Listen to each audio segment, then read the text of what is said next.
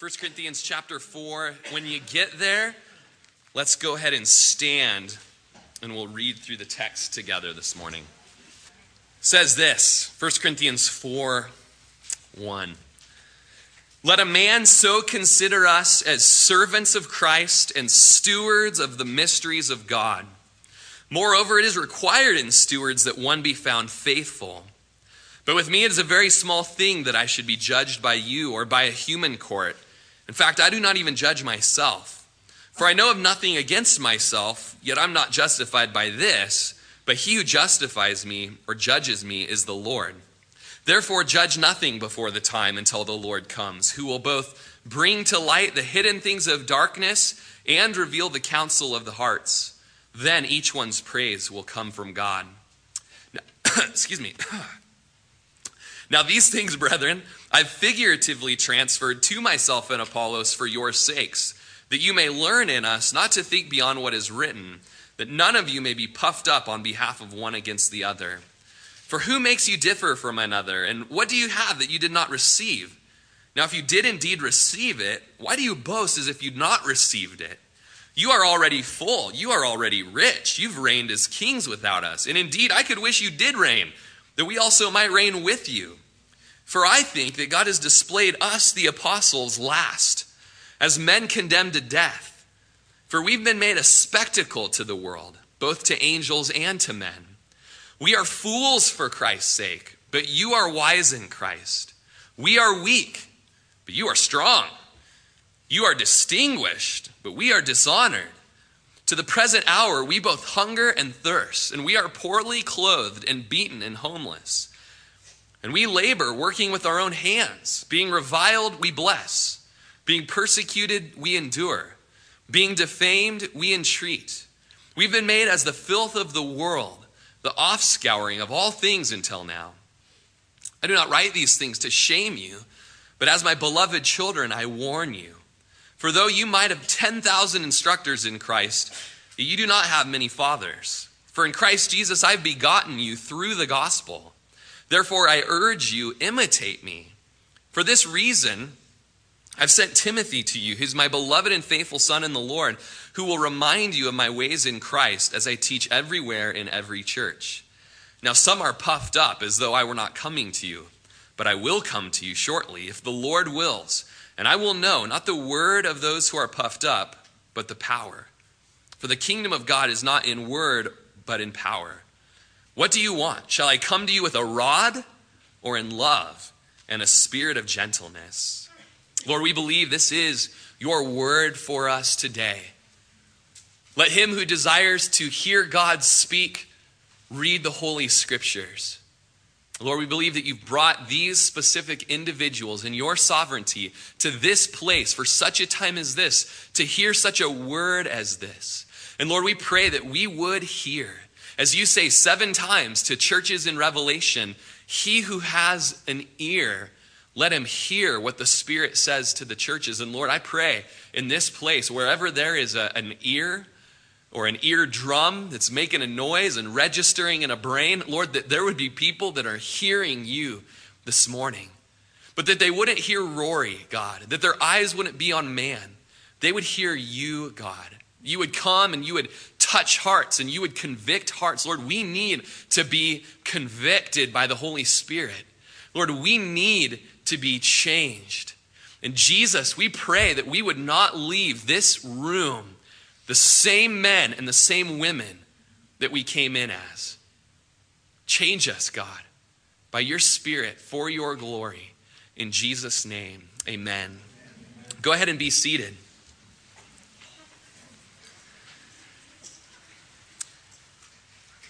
If you're new to the church, uh, we encourage you to get on calvarycrookcounty.com and uh, listen to the teachings that are placed online. Uh, if you're new, uh, since we've started First Corinthians, we'd encourage you to listen to the last six teachings to get caught up on the context of First Corinthians. Uh, last week we read out of the book of Acts, chapter 18, how the church in Corinth was started. Quite an exciting adventure. Uh, but we see that the honeymoon was over by the time Paul writes this. and that the people in Corinth had become carnal Christians. And the theme of the book of First Corinthians is carnal Christianity. A group of people that are trying to walk in the world and also walk with Christ. And there was too much of Christ in them to let them enjoy the world, and there was too much world in them for them to really enjoy Christ. And so there's much correction in this book to the church in Corinth. And one thing that we've already seen is that the Corinthians are a people who've become quite proud, quite puffed up, thinking that they have arrived. Become very boastful in their programs and the way they do things and in the teachers that they have. And Paul has spent some time addressing that already in this book. In fact, in the chapter we're in today, we studied verses 1 through, um, through 7 last week. And, and so we're, we're not going to cover that this morning.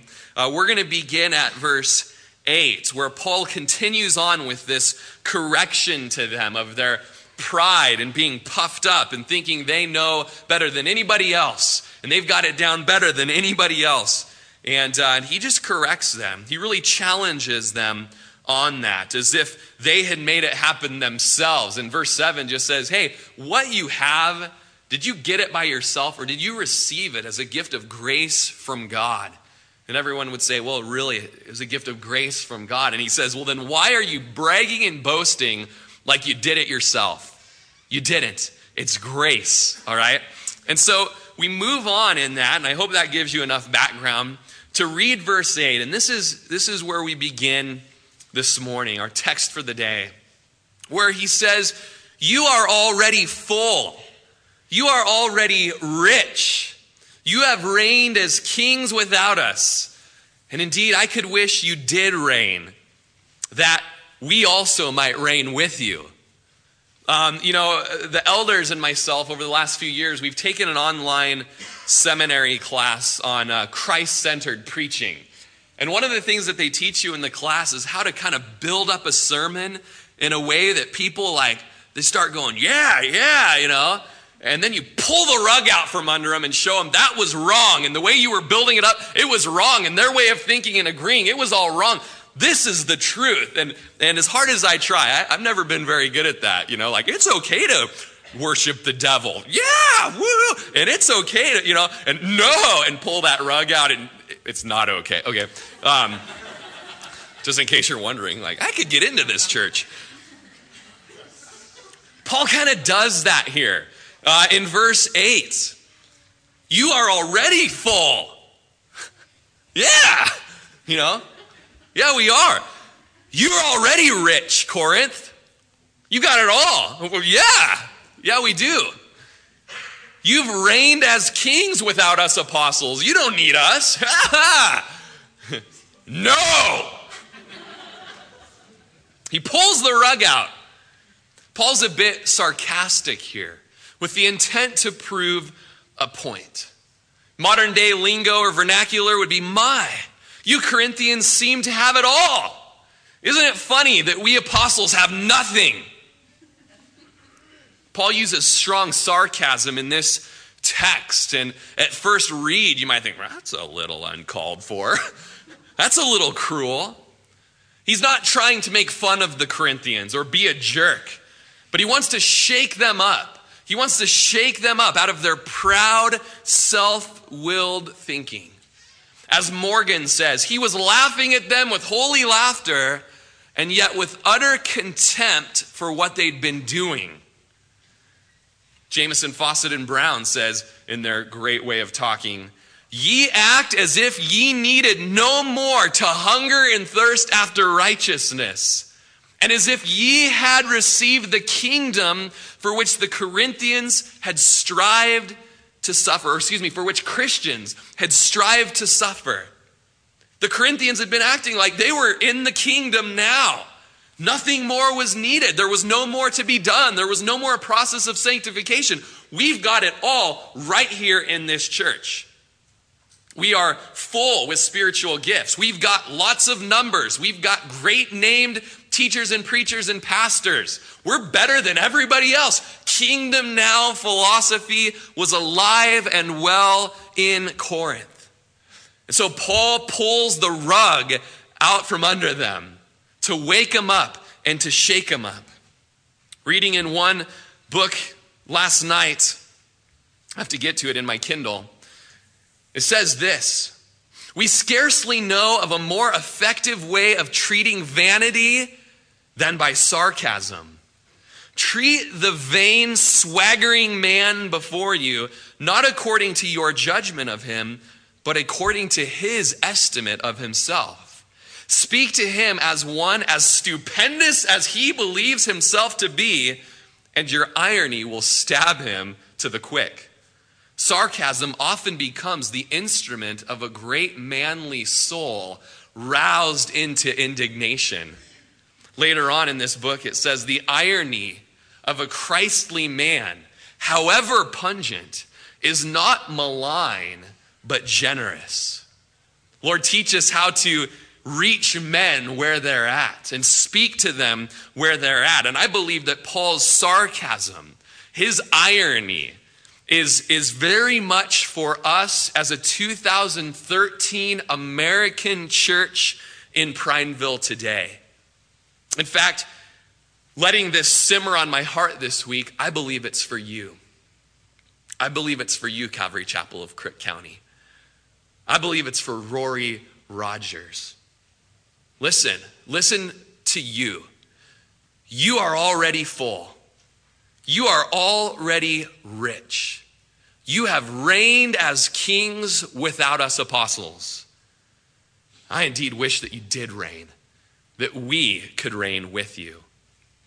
There's many of you in this church that believe you've arrived. You've arrived. Oh, I've been born again, so I'm like done. This Christian journey is complete. I've got a successful business. I've got a successful family. I've got a great life. I live in America where it is comfort. In fact, America and the American dream is all about me building up my kingdom. And if I'm comfortable and I'm relaxed and I'm just not got a care in the world, I don't need anybody or anything. I don't need the programs that the church is, uh, is providing to make disciples, to expand the kingdom of God, to be part of their vision of, of discipleship and mission and bringing about worshipers for the glory of God. No, because I'm comfortable. I'm good. I'm full. I'm rich. And Paul would say, You're not. You have not arrived. Rory Rodgers, you're not there yet. And Paul, excuse me, John the apostle, is given a post resurrection vision of Jesus Christ himself, where Jesus says, Write some letters for me. Take a note and send it to these seven churches. And he says, And when you write the letter to the church of Laodicea, I want you to write this to them I know your works, I know what's going on. That you are neither cold nor hot. I could wish you were cold or hot. So then, because you are lukewarm and neither cold nor hot, I will vomit you out of my mouth. Because you say, I am rich, I've become wealthy, I have need of nothing, and do not know that you are wretched, miserable, poor, blind, and naked, I will counsel to you to buy from me gold that's been refined in the fire, that you may be rich, and white garments, that you may be clothed, that the shame of your nakedness may not be revealed, that you would anoint your eyes with eye salve, that you could see. As many as I love, I rebuke and chasten. Therefore, be zealous and repent. There are people in this church that feel they've arrived.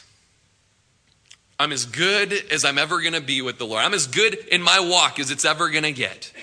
Or this is as far as I want to be. This is good enough. I have need of nothing. And the Lord, and through the context of the rest of the New Testament, would tell you it's not over. There's still a battle, there's still a fight, there's still a mission. It's going to be an adventure. It's going to be exciting. There's going to be some high times and there's going to be some glory. There's going to be some kingdom now. But there's going to be some suffering.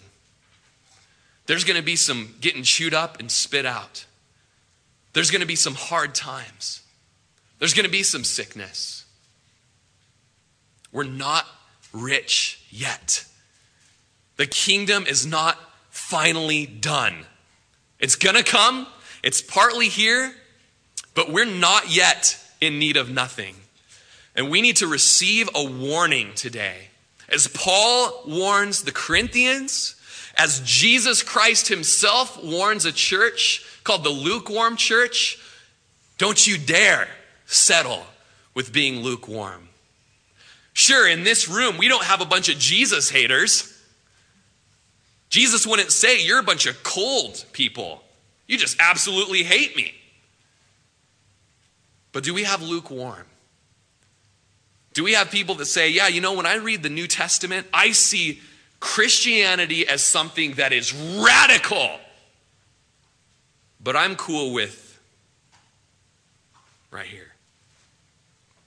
The Lord would spur us on by His Spirit today to more, to more, to being part of what He has for His church. The Corinthians thought that they were com- complete and perfect and finished in their service for the kingdom. And Paul says, Hey, you know what? I wish that you were. Because by the time that happens, I'm going to be perfect and complete, and my work will be done. But we're not there yet. Paul will describe his life in a few verses and say, That hasn't happened yet in my life or the life of the representatives, the apostles.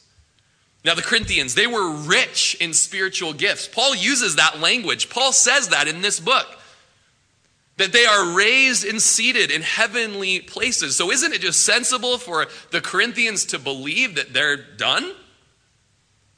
Or the good things that are happening in this church?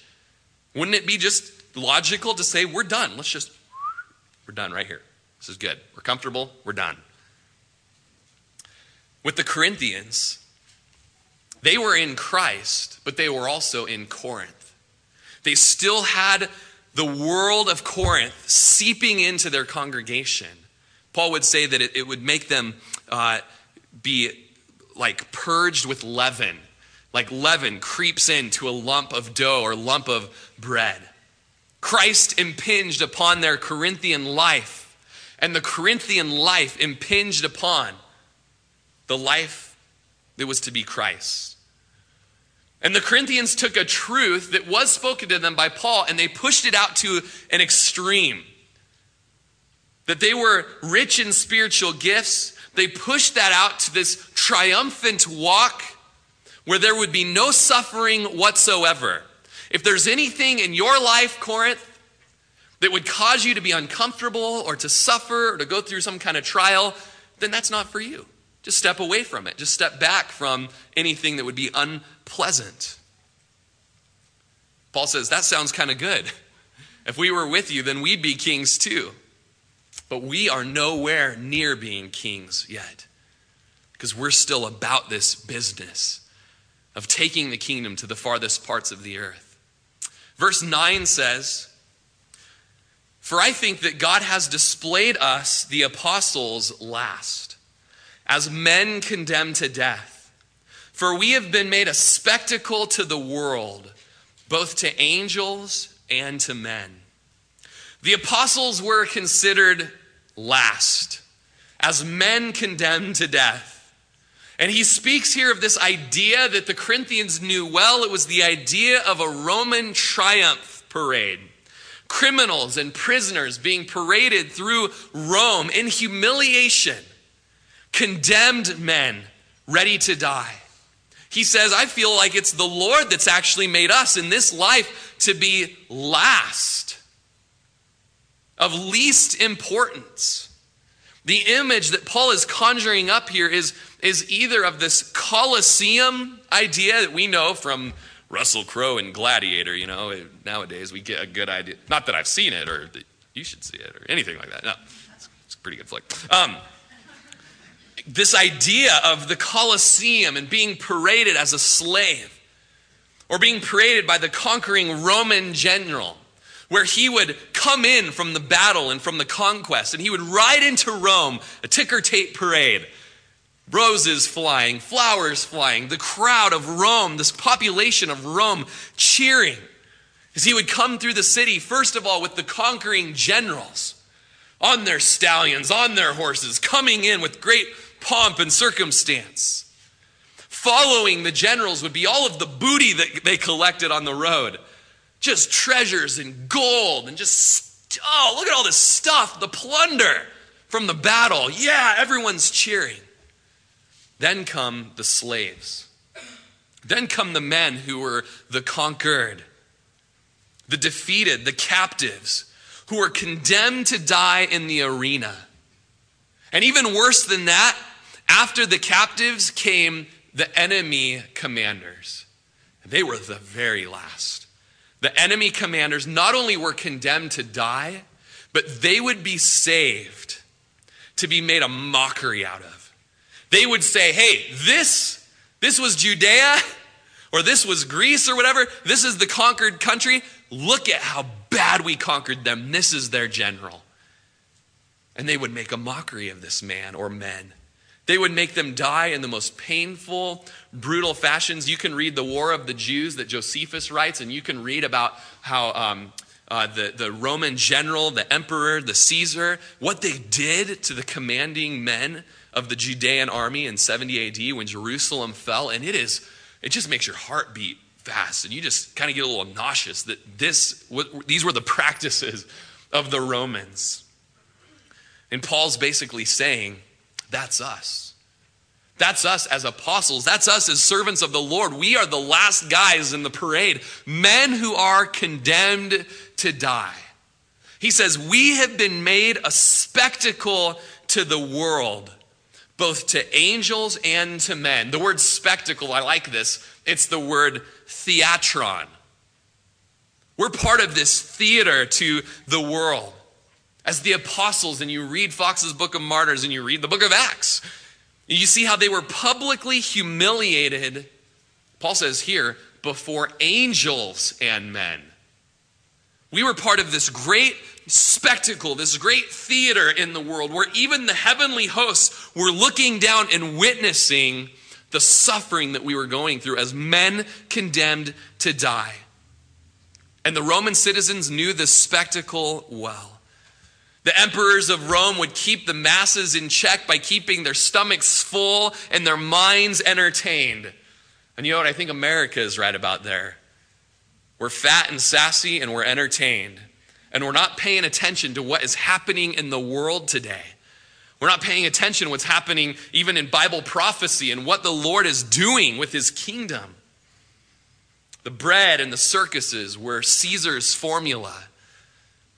Various forms of Roman entertainment were known by the Romans as spectacles. And all of these different amphitheaters were built. And you can go to Israel today, and there's amphitheaters all over the place, just in the middle of cities these days. And they're 2,000 year old amphitheaters where gladiators fought to the death, where men condemned to die uh, breathed their last breath. It was kind of the Talladega of their day. The big population would come out to watch men condemned to die, to watch them suffer, to watch them be clothed in sheepskin and fed to bears and lions, or to watch them fight each other to the death with weapons. Hebrews chapter 10, verse 33, the book that we're going through on Wednesday night, the author says in 1033 that the Hebrew people were made to be a spectacle through their reproaches and tribulations. And they were companions of people that were going through reproach and tribulation. In fact, the book of Hebrews is written to a group of Jewish Christians who'd become so persecuted they were considering leaving Christ and going back to a, a comfortable system of Judaism. Paul would say, Don't do that. Don't do that. Both to angels and to men, the apostles were spectacles. They were like a theater to gaze upon. His followers were a spectacle to the holy angels. And isn't that interesting? As you look at the scriptures, the holy angels take a deep interest in all of the progressive steps of redemption. They're interested in this. Hebrews chapter 3, verse 10 says that in God's manifold wisdom, his plan of salvation, that it would be made known by the church to the angels. Even the angels will glorify God in His great manifold wisdom, His beautiful plan of salvation. The angels and the principalities and the powers, both good and bad angels, will be wowed by God's plan of redemption. And one reason would be because there was never a plan of redemption for them. 1 Peter chapter 1 verse 12 says that the ministering and the preaching of the gospel that we do by the Holy Spirit are things that angels desire to look into. I mean, the angels have witnessed the whole thing from beginning to end. They understand what happened when Lucifer fell. They understand what happened when Adam and Eve fell. They understand God's plan of redemption right from the beginning, and then how God Himself took on flesh and dwelt among His creation to be mocked and beaten and chewed up and spit out and whipped and stripped and murdered by His own creation, only to rise from the dead in victory and save a people. And the angels have witnessed this whole thing. And so when Christians are going around telling people about this beautiful plan. The angels are like, This is incredible. This is incredible, God. But they also witness men and women suffering for Christ. The Corinthian Christians had two problems. They were so proud of their own spirituality, but they were also somewhat embarrassed by Paul and the other apostles and the suffering that they were going through for the gospel.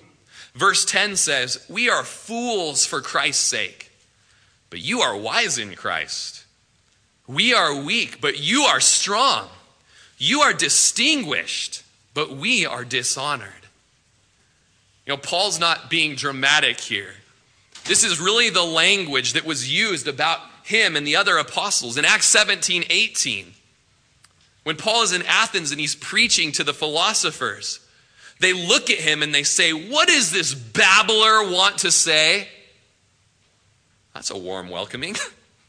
Guess I'll present my case now. Feels good, doesn't it? He seems to be a proclaimer of foreign gods because he preached to them Jesus and the resurrection. We are fools for Christ's sake, but you are wise in Christ. Look at your method of advancing the kingdom living in the lap of luxury.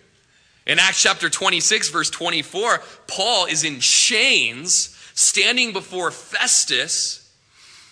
And Festus says with a loud voice, Paul, you are beside yourself. Much learning is driving you mad. And Paul says, I am not mad, most noble Festus but I speak the words of truth and reason. When you are going to preach the gospel, when you are going to preach the resurrection from the dead, you'll be mocked. Corinthians, you'll be mocked. Crook County, you'll be mocked. The message of the cross is foolishness to those who are perishing.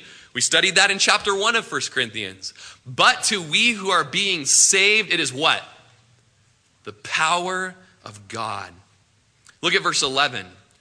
To the present hour, we both hunger and thirst, and we are poorly clothed and beaten and homeless. What a sight Paul must have been. One of these qualities, in and of themselves, would be uh, cause for pity. I mean, think about when you're with somebody and you've been working hard on the job all day and you're working so hard you don't get a chance to eat. And by the end of the day, you know, you're, you're tired and you're hot and you're sweaty and you're hungry and you're famished and you're ready to eat. But Paul has all of these traits of being hungry. How you doing, Paul? I want you to think about this. Think about what it's like to be hungry and imagine how are you doing, Paul? I'm hungry. How you doing, Paul? I am really thirsty. This is, this is stuff that Paul went through. I mean, I've been laboring to get the gospel out there. I'm hungry and I'm thirsty.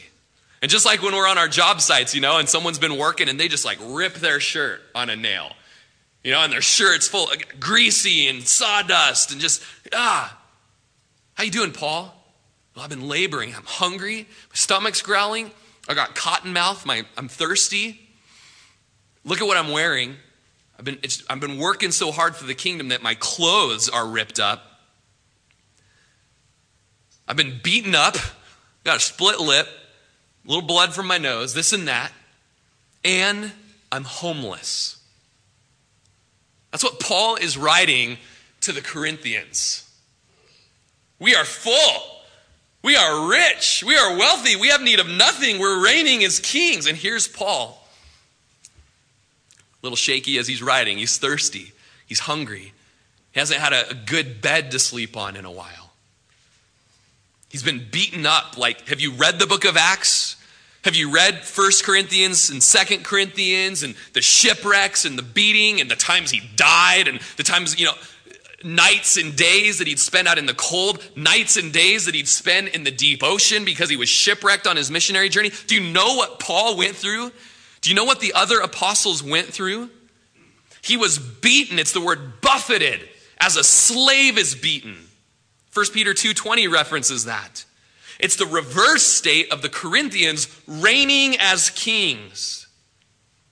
Paul mastered before him being buffeted as a slave, just as his master was buffeted before a slave's death of being crucified. One man said, It's been ringing in my heart all week. Are there none still who listen to Christianity rather as a voice soothing their fears than as a bugle summoning them to conflict? Be ye followers of me. That's verse 16. Imitate me.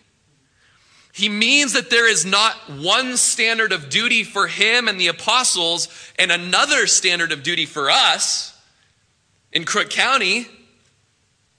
No, imitate me. Get the word out. Make disciples. Make stands for holiness. Be about my mission and my business to where you could imitate me and say, I'm hungry. I've been laboring for the gospel today. Man, I, I was sharing with a guy downtown, and man, he let me have it. His words hurt me, he punched me in the face. I, I know what you're saying, Paul. This writer goes on to say, All is wrong with us until we are made somehow to recognize that we have no right to selfishly become rich while Paul is driven through life with scarcely one day's bread provided. Do you think that's just for the Corinthians? Or do you think it's for the modern day American church as well? I think it's for us. I think we need to check ourselves today. Each one of us, myself included. Verse 12, and we labor working with our own hands. Being reviled, we bless. Being persecuted, we endure. Being defamed, we entreat. On top of it all, they were working. They were making tents. They were laboring to, to try to get some food to put in their belly or they were working to not be burdens to the churches they were ministering to. His own hands provided for his own necessities as well as other people's that were with him. He was working to bless people. And all the while, whenever they would be blasphemed, what would they do back? Hey, man, bless you. I'm to speak kind words to you. Man, I want to see you just be happy whenever they would be persecuted. And that word persecute means to be sought out and pressed into. Whenever men would just come after them with harsh words or harsh, harsh physical punishment, persecuting them, pressing against them, they would endure and keep going. Do you think they took to heart the Beatitudes? When Jesus says, Bless those who persecute you. Bless and do not curse. Rejoice when they revile you and say all kinds of evil things against you, for that is how they treated the prophets who came before you. Bless them when you're persecuted. There's no glory in the life of the steward. Do you remember how Paul said to be regarded as a, as a, if you're in ministry, if you're a pastor, if you're going to be about the Father's business, how should you be looked at? You should be looked at as a servant, verse 1. What was the word? Hyperetes. And it means under rower, the lowest part of the boat. You're the guy down there just as a slave rowing the boat. You might have a two year lifespan, and your work is to just row that boat and obey the guy up on the top deck. You row that boat. That's your job. Paul says, You think of me like that. Or as a steward who's been entrusted with a great deal of responsibility, and it's required of a steward that one be found faithful. There was no glory in the life of the steward, nor the life of an apostle. He says, being defamed, we entreat. Verse 13, We've been made the filth of the world and the offscouring of all things until now. The filth of the world speaks of, speaks of something that is loathsome. Just, you know, if you're speaking of a, a filthy smell or a filthy sight, something that just causes bitter disgust. It speaks of refuse or garbage. We've all been to the dump, right? You're like, let's get this stuff out of here and get that, you know, ah, you know, you're driving away as fast as you can. Some of you go pick through stuff and there's some things to be had. Recycle. But we all know that is that is loathsome, right? We got to be careful. There's a man in our body now who works and he drives equipment over it, you know, and he would agree. It's like, yeah, it's I don't like to roll in it. Um, and Paul says that's the apostles' life. To the world and even to another church, the Corinthians, they're like, ah, oh, Paul, ah, oh, put a shirt on, man. Take a shower. You know, brush your teeth, Paul. I've just been laboring for the gospel so much. Ah, it's not what we would say. You, you know, we're rich, we're full, we need nothing. He says, We've been made, and, and, this is actually, we've been made by the Lord as this. Do you catch that? We've been made by God as the filth of the world. We've studied that in 1 Corinthians. That, that pleases the Lord through the foolishness of the message preached, preached to bring many sons to glory. That's God's sovereign plan, is that as we're preaching its foolishness to the world, we're the trash of the world. We're the off scouring. That word off scouring some ancient Greeks had a custom of casting certain worthless people into the sea during times of plague or famine. And as they'd cast the individual over the board or off of a cliff, they would say, Be our offscouring. You piece of trash. It's literally what they would say. The victims were called scrapings in the belief that they would wipe away a community's guilt. And that's what Paul says, that, that's what we are. And you know what? That's appointed for you and for me as well. Romans chapter 8, verse 17. There's a verse that we are like, yes! We've been adopted as sons and daughters of God, and if children, then heirs. We're going to be rich. We're the heirs of God. That's better than being heirs of Bill Gates. Heirs of God and joint heirs with Christ. Woohoo! Tell me more, Rory. Okay, the verse continues on. If indeed we suffer with him. Go back. Go back.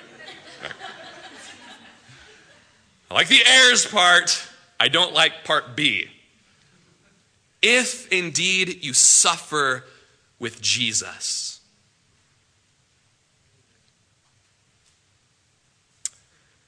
Jesus says, if you want to be my disciple, then you need to take up your cross and follow me.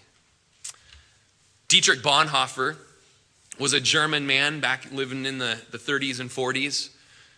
And uh, he was an educated man. He came to America and was studying in America about the time that persecution arose over the Jews over in Europe with Hitler.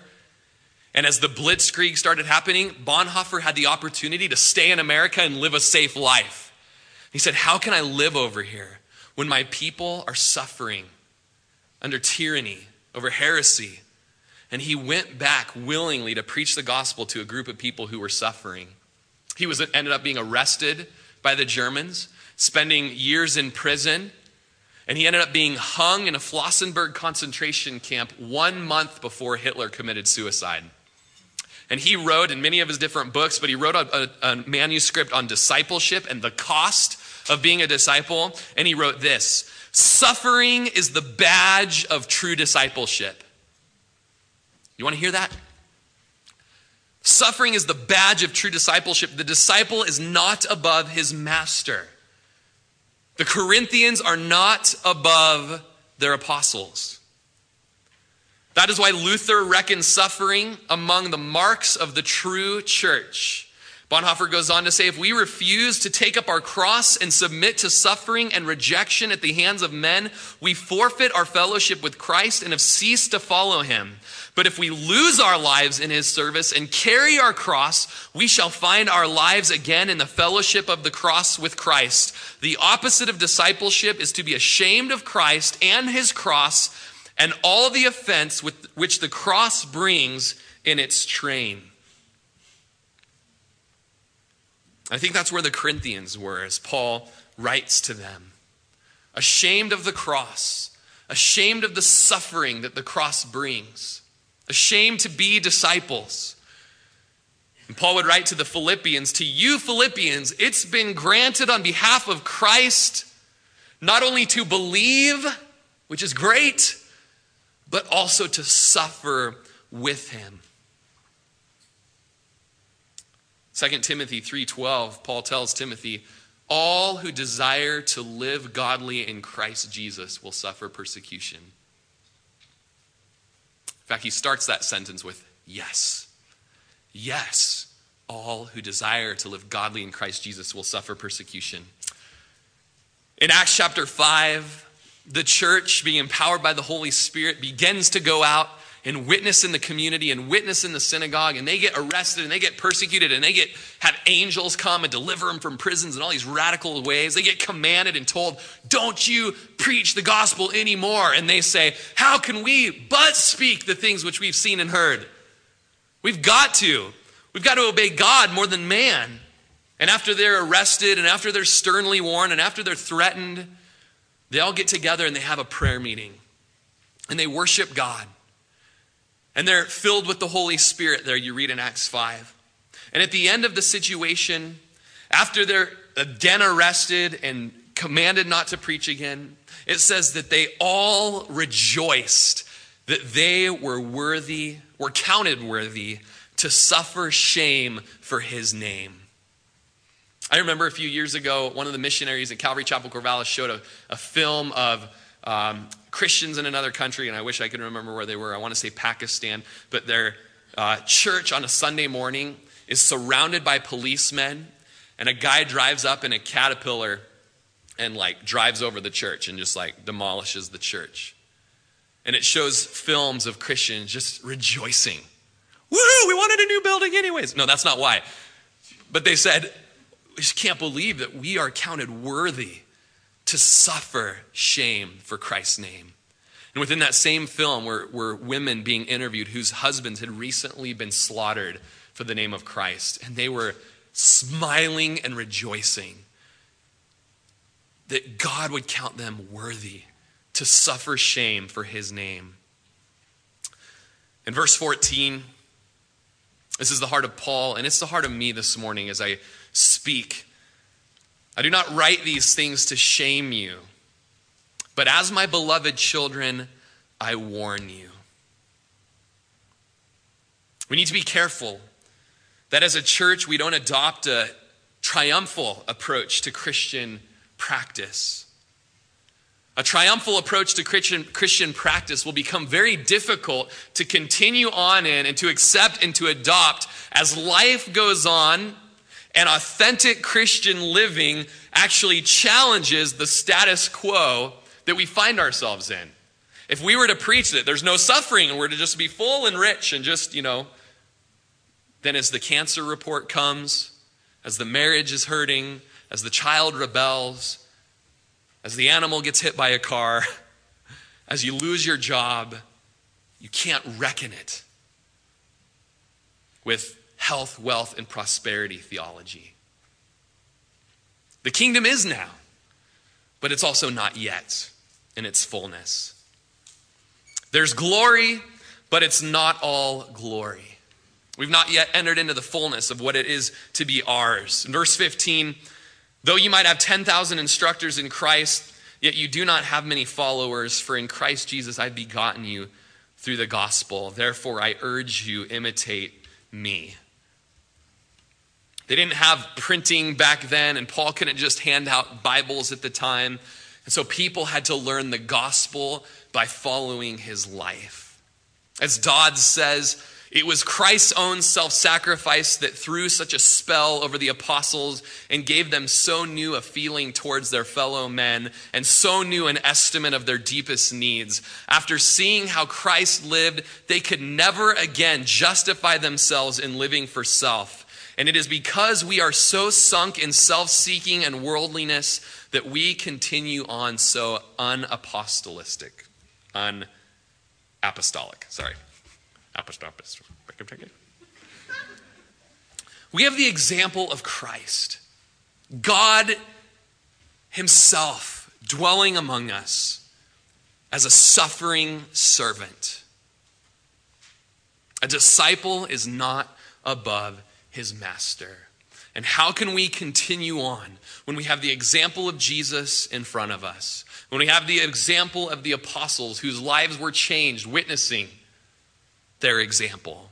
How can we continue on as the Corinthians or as the Laodiceans, feeling that we have no need of New Testament Christianity? We're good. We're not good. God has much for us. He has much for us. There's great hope, there's wonderful comfort, there's salvation, there's healings, there's uh, joy, there's community and friendship closer than brothers. There's the hope of eternity, there's the hope of Christ's return. There's watching people being saved out of the miry pit and watching the Lord set their feet upon the rock, and then we all rejoice and worship and fear God because of what He's done. There's so much exciting stuff that the kingdom of God is doing now. But it's not a life of total and complete health, total and complete wealth, and total and complete prosperity, not according to the world's standards. And so may the Lord press us this morning into a life that would suffer as Jesus suffered.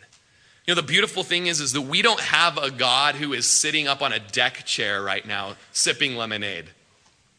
We have a God that says, hey, you're going to suffer. Count it a joy when you suffer. If you're going to follow me, they hated me, they're going to hate you. A disciple's not above his master. But guess what? I've been there. I've experienced it. And even now, I'm not just hanging out in heaven and people are feeding me grapes and fanning me with palm front. You know, I'm praying for you. I'm cheering you on. And I sent the third person of the Trinity to come and to dwell in every Christian that they might have power and hope and joy in the midst of this service. Good warning for us. And that's what Paul says it is. It's a warning to the church today. We'll have the worship team come up. And you can put your Bibles aside and we'll prepare our hearts for communion.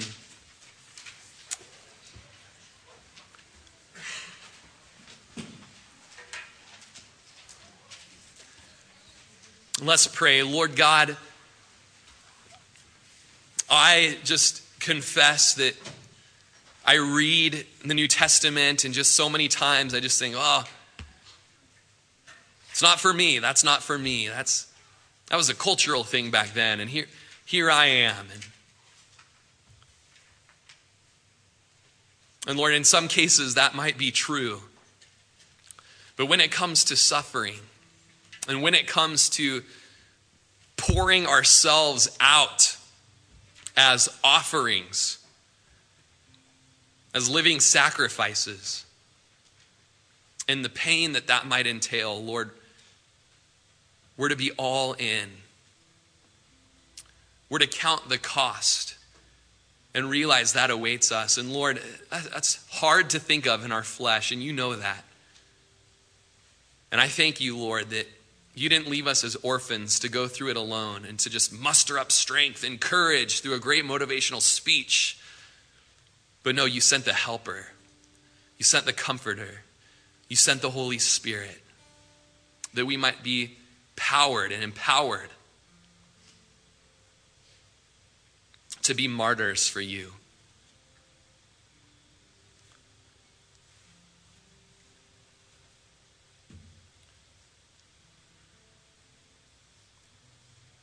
Lord, you see the culture we live in. You live, you, you see our worldview in America.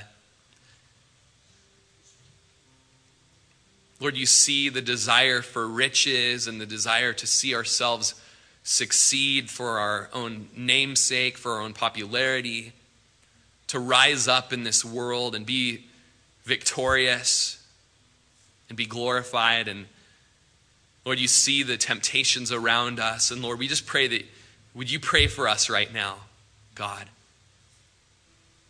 Lord, would you stir it up in our hearts to be martyrs, to live as martyrs, and if need be, to die as martyrs.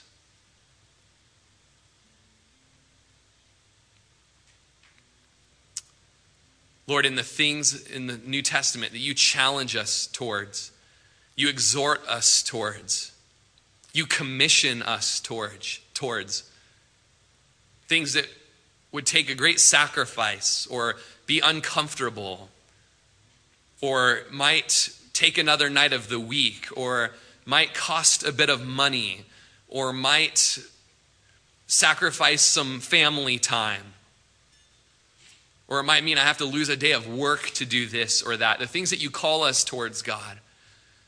Lord, may we be willing and ready to obey.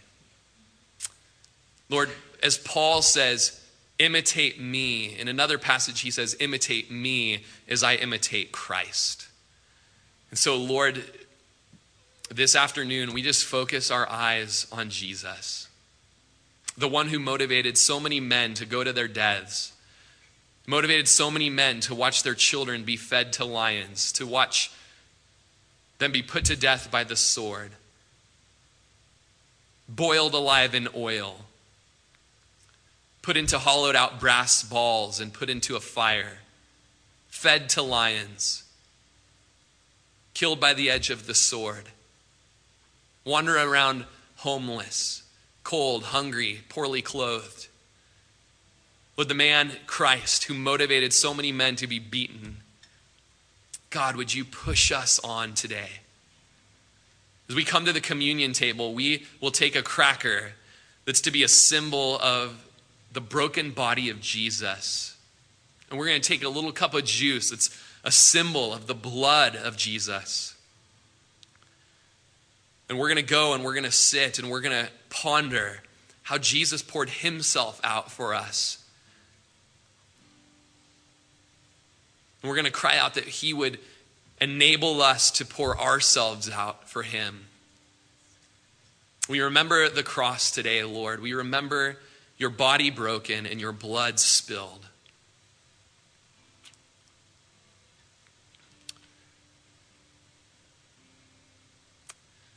As we close in this song, man, I just encourage you to maybe just take a minute before you come forward to the communion table and just ask the Lord if you,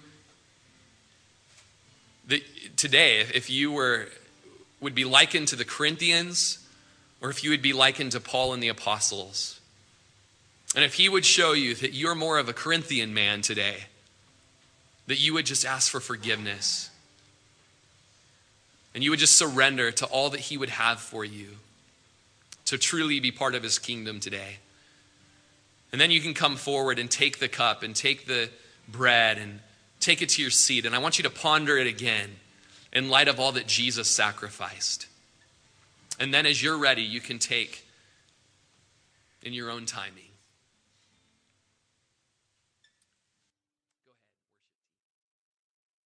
You've been listening to Pastor Rory Rodgers, pastor of Calvary Chapel of Crook County, located in Prineville, Oregon.